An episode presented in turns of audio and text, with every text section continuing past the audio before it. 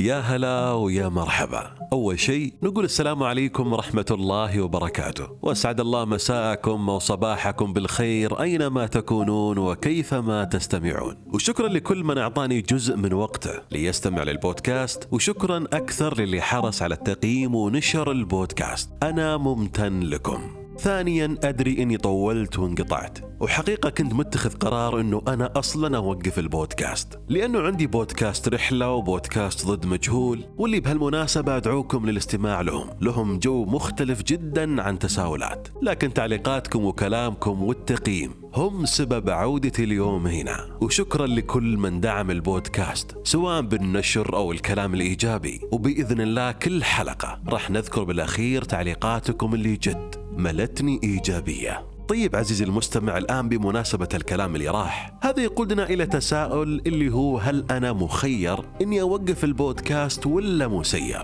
يعني هالحلقة اللي نشرتها الآن وتستمع لها أنت هل هو شيء محتوم أو مسير إني أسويه؟ هل هو اختيار ويترتب عليه ما يترتب؟ يعني أنت الآن لو رحت وقيمت الحلقة وحطيت تعليق تقول إن هل أنت مسير إنك تعمل هالتقييم والتعليق ولا مخير؟ ولهذا تساؤلنا لليوم بعنوان هل أنا أو أنت مخير ولا مسير. وفيما أخليك ثواني تسأل نفسك أكون أنا أخذت رشفة من قهوتي ورجعت لك.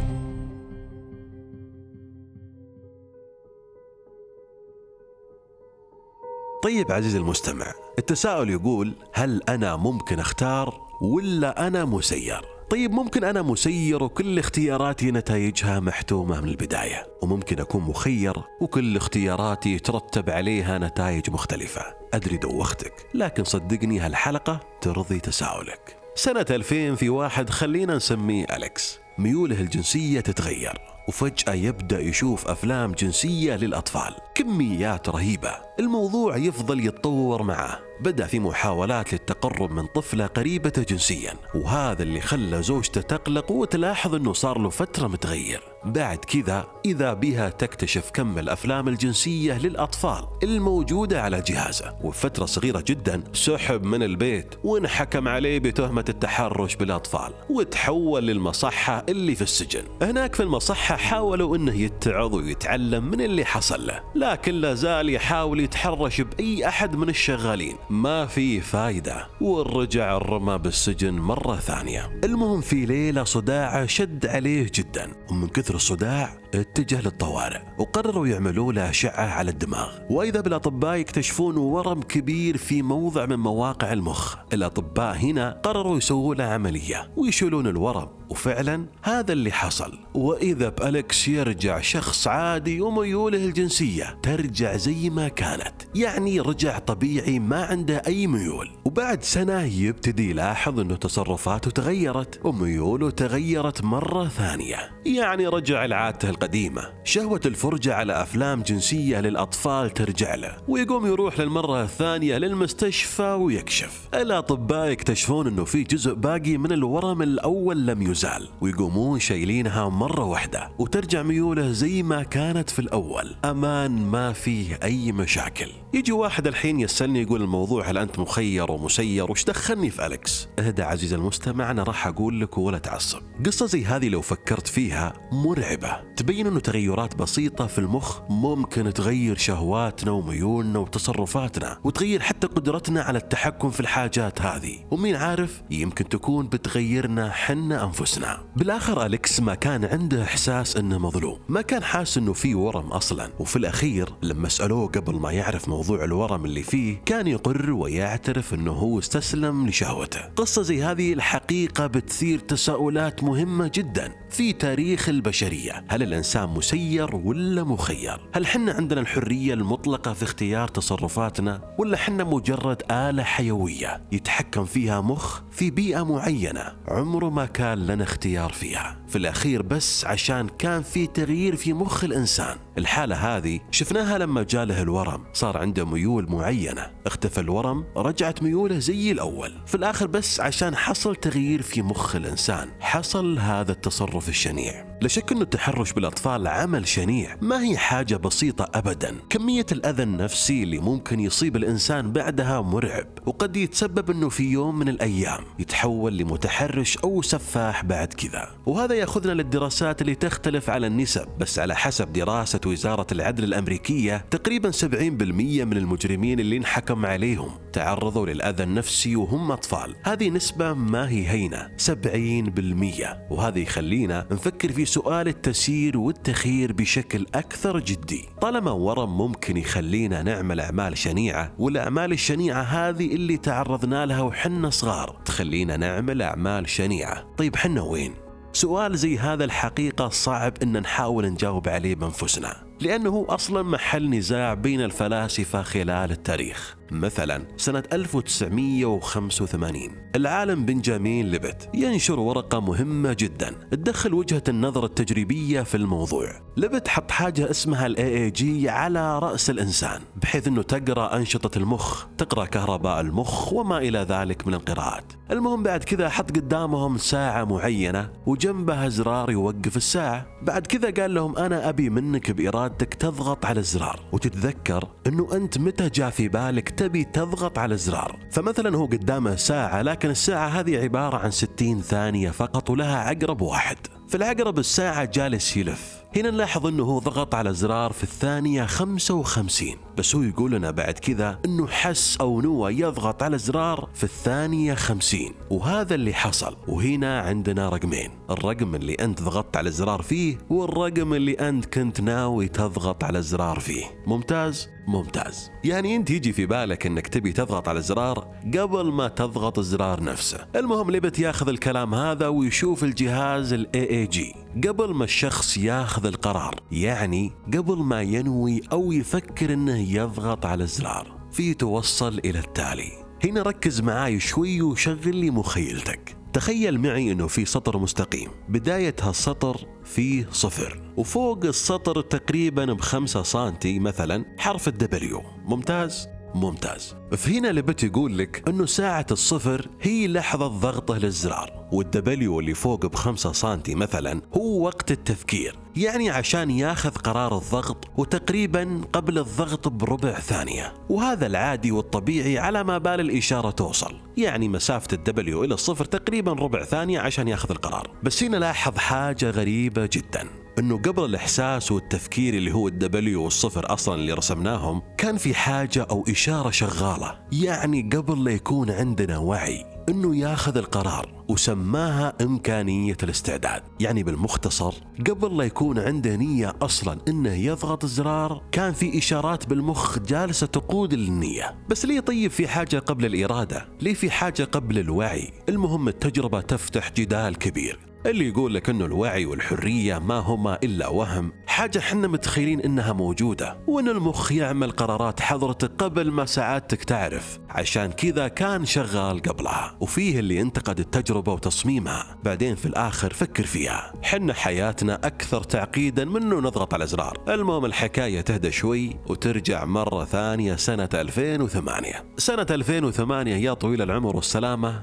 عالم اسمه جون هينز ينشر ورقة في أحد الصحف العلمية. ترجع الجدال اللي ابتدى ينام من عشرين سنة. هينس يجيب مجموعة من الناس ويحط على راسهم نفس الجهاز اللي سواه ليبت اللي هو ال EEG عشان يشوف مخهم كيف يعمل ويقول لهم في تجربة كذا يختاروا ما بين اليمين واليسار والمفاجأة ما كانت إنه يلقى نفس اللي ليبت لقاه المفاجأة كانت زي ما مكتوب في الملخص تبعه إنه قدر يتنبأ باختيار الشخص قبل ما ياخذ هذا القرار بعشر ثواني وهذا من خلال كهربة المخ بس من كهربة المخ. ما زالت نسبة بسيطة 60% ولكن هذا أحسن من الحظ. ثانيا خذ في بالك أنه هذه أجهزة محدودة اللي هي وال fMRI ما زالت بعيدة عن المخ. ولا تنسى أنه حنا ما نملك القدرة الكبيرة عشان نراقب كل خلايا المخ. فتخيلوا إيش ممكن نسويه لو هذا حصل. بعدين يا عزيزي المستمع نروح بعيد ليه. في حاجة حصلت شبيهة فيها في جامعة UCLA.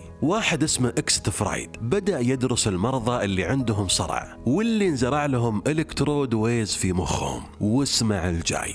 بعد ما قدر يسجل من الخلايا اللي على المستوى الفردي النسبة تقفز ل 80% ونسبة 80% كثيرة. وصدقني لما أقول لك النسبة ممكن تطلع أكثر لأنه هذا من دون ما نسجل 86 مليار خلية. اللي طبعا موجودين في المخ وحنا ما وصلنا لحد هذه اللحظة. الطريقة اللي نسجل فيها هالعدد من الخلايا اللي ممكن شكلها يكون غريب ويكون لهم أثر على أي قرار لأن المخ عبارة عن خلايا وروابط ما بين الخلايا. طبعا حاجة زي هذه تشغل الدنيا بشكل كبير والجدل يرجع مرة ثانية ما بين مؤيد ومعارض. ناس عجبتهم التجربة وناس شككوا فيها وهذا اللي يحصل في العام. بس في رأيي المتواضع أكثر بحث قد يكون مرعب هو البحث اللي راح أقول لك عليه الآن. سنة 2009 تنشر ورقة في مجلة ساينس. المجلة هذه مرموقة جدا في الأوساط الأكاديمية. إلا صحيح قبل ما أنسى حاجة على الهامش كذا. الناس اللي يسوون عمليات في المخ عادة ما يكونون صاحين.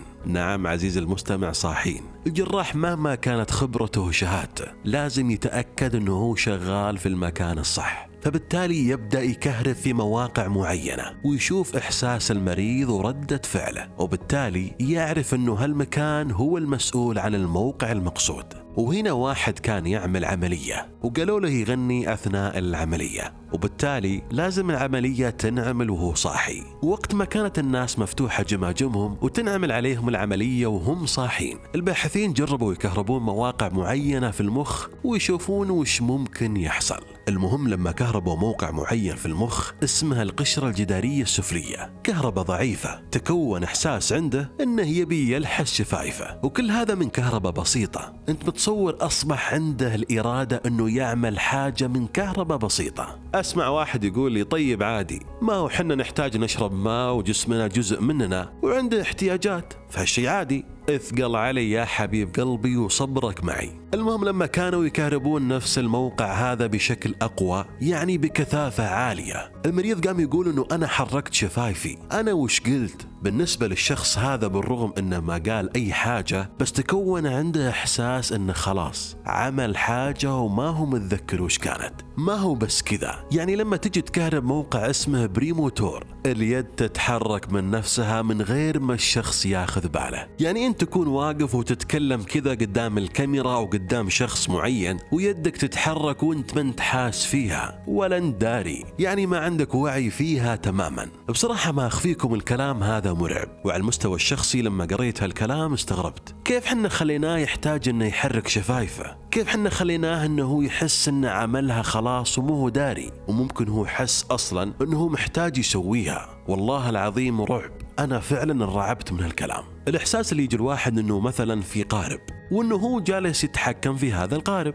لكن لو هبت عاصفة وتكسر المركب ممكن أنت تطفو على الماء بشكل عادي. لكن من خلال الكلام اللي قريته أصبح الوضع مختلف. يعني القارب لو انعدم وتكسر أنت اللي راح تتكسر. باختصار أنت المركب. الملخص عزيزي المستمع هل الإنسان مسير ولا مخير؟ بصراحة حنا ما نعرف أو على الأقل حسب أنت تسأل مين. وتعريفه للمخير كيف والمسير ما هو. هذا طبعا لو في إجابة بس حتى لو الإنسان مخير في أدلة كثيرة جدا على أنه هذا التخيير محدود. بمعنى أنه الجسد له مكانته وهيمنته وله سلطته. اللي قد تكون في بعض الأحيان ما هو بس أنها تمثل احتياجاته ممكن تكون بتمثل إرادته. في علماء كثير لما سمعوا عن التجارب هذه تحمسوا وقالوا خلاص معضلة الاختيار هذه انحسمت. الإنسان مسير. وفي علماء قالوا الحرية ما هي في تكوين الإرادة الحرية في السيطرة عليها. الإنسان ما زال مخير بس بشوية تسيير طيب حنا كذا ولا كذا؟ أو حاجة ثالثة أو رابعة أصلا ما عرفناها. أو إلى الآن ما لقينا تفسير معين. بس اللي حنا عارفينه أنه في حاجات كثيرة جدا. أنت ما اخترتها. يعني أنت ما اخترت جيناتك وما اخترت أبوك وأمك. اللي راح يربونك وما اخترت الطبقة الاجتماعية اللي انولدت فيها. وما اخترت البيئة أو المجتمع اللي راح تتربى فيه وشوي شوي راح تصبح مشاكل واهتماماته مهيمنة عليك. وأخيرا خياراتنا لو موجودة فهي محدودة. وهذا ما هو المفروض ينكر أهميتها بل بالعكس. كل ما كانت الخيارات أقل كل ما كانت أكثر قيمة. عشان كذا عزيزي المستمع أنا أعطيك حرية الاختيار في أنك تشوف الحلقات اللي راحت أو تسمع البودكاست رحلة أو ضد مجهول ولا تنسى تشترك الله يسعدك. طبعا كل الحاجات هذه لو أنت عندك حرية الخيار أما لو أنت مسير ممكن تشتمني. انتبه تكون مسير أنت حر عندك اختيار. المهم لا تشتمني لو سمحت. وقبل أنهي أحب أشكر صاحبة التعليق هيا اللي قالت أتمنى فعلا ترجع وتنزل حلقات لأنه ما في بودكاست شدني كثر البودكاست حقك. فعلا فعلا ما استمتعت زي ما استمتعت بحلقاتك وأنا أرجو أنك تنزل كثير. طبعا هذا كلام هيا. شكرا هيا. شكرا لكل من كتب تعليق. وبإذن الله كل حلقة راح ناخذ ونقرأ تعليقاتكم. طلب أخير يا ليت لو تشارك الحلقة مع اللي حواليك. والآن أقول لك فمان الله وأشوفك الحلقة الجاية.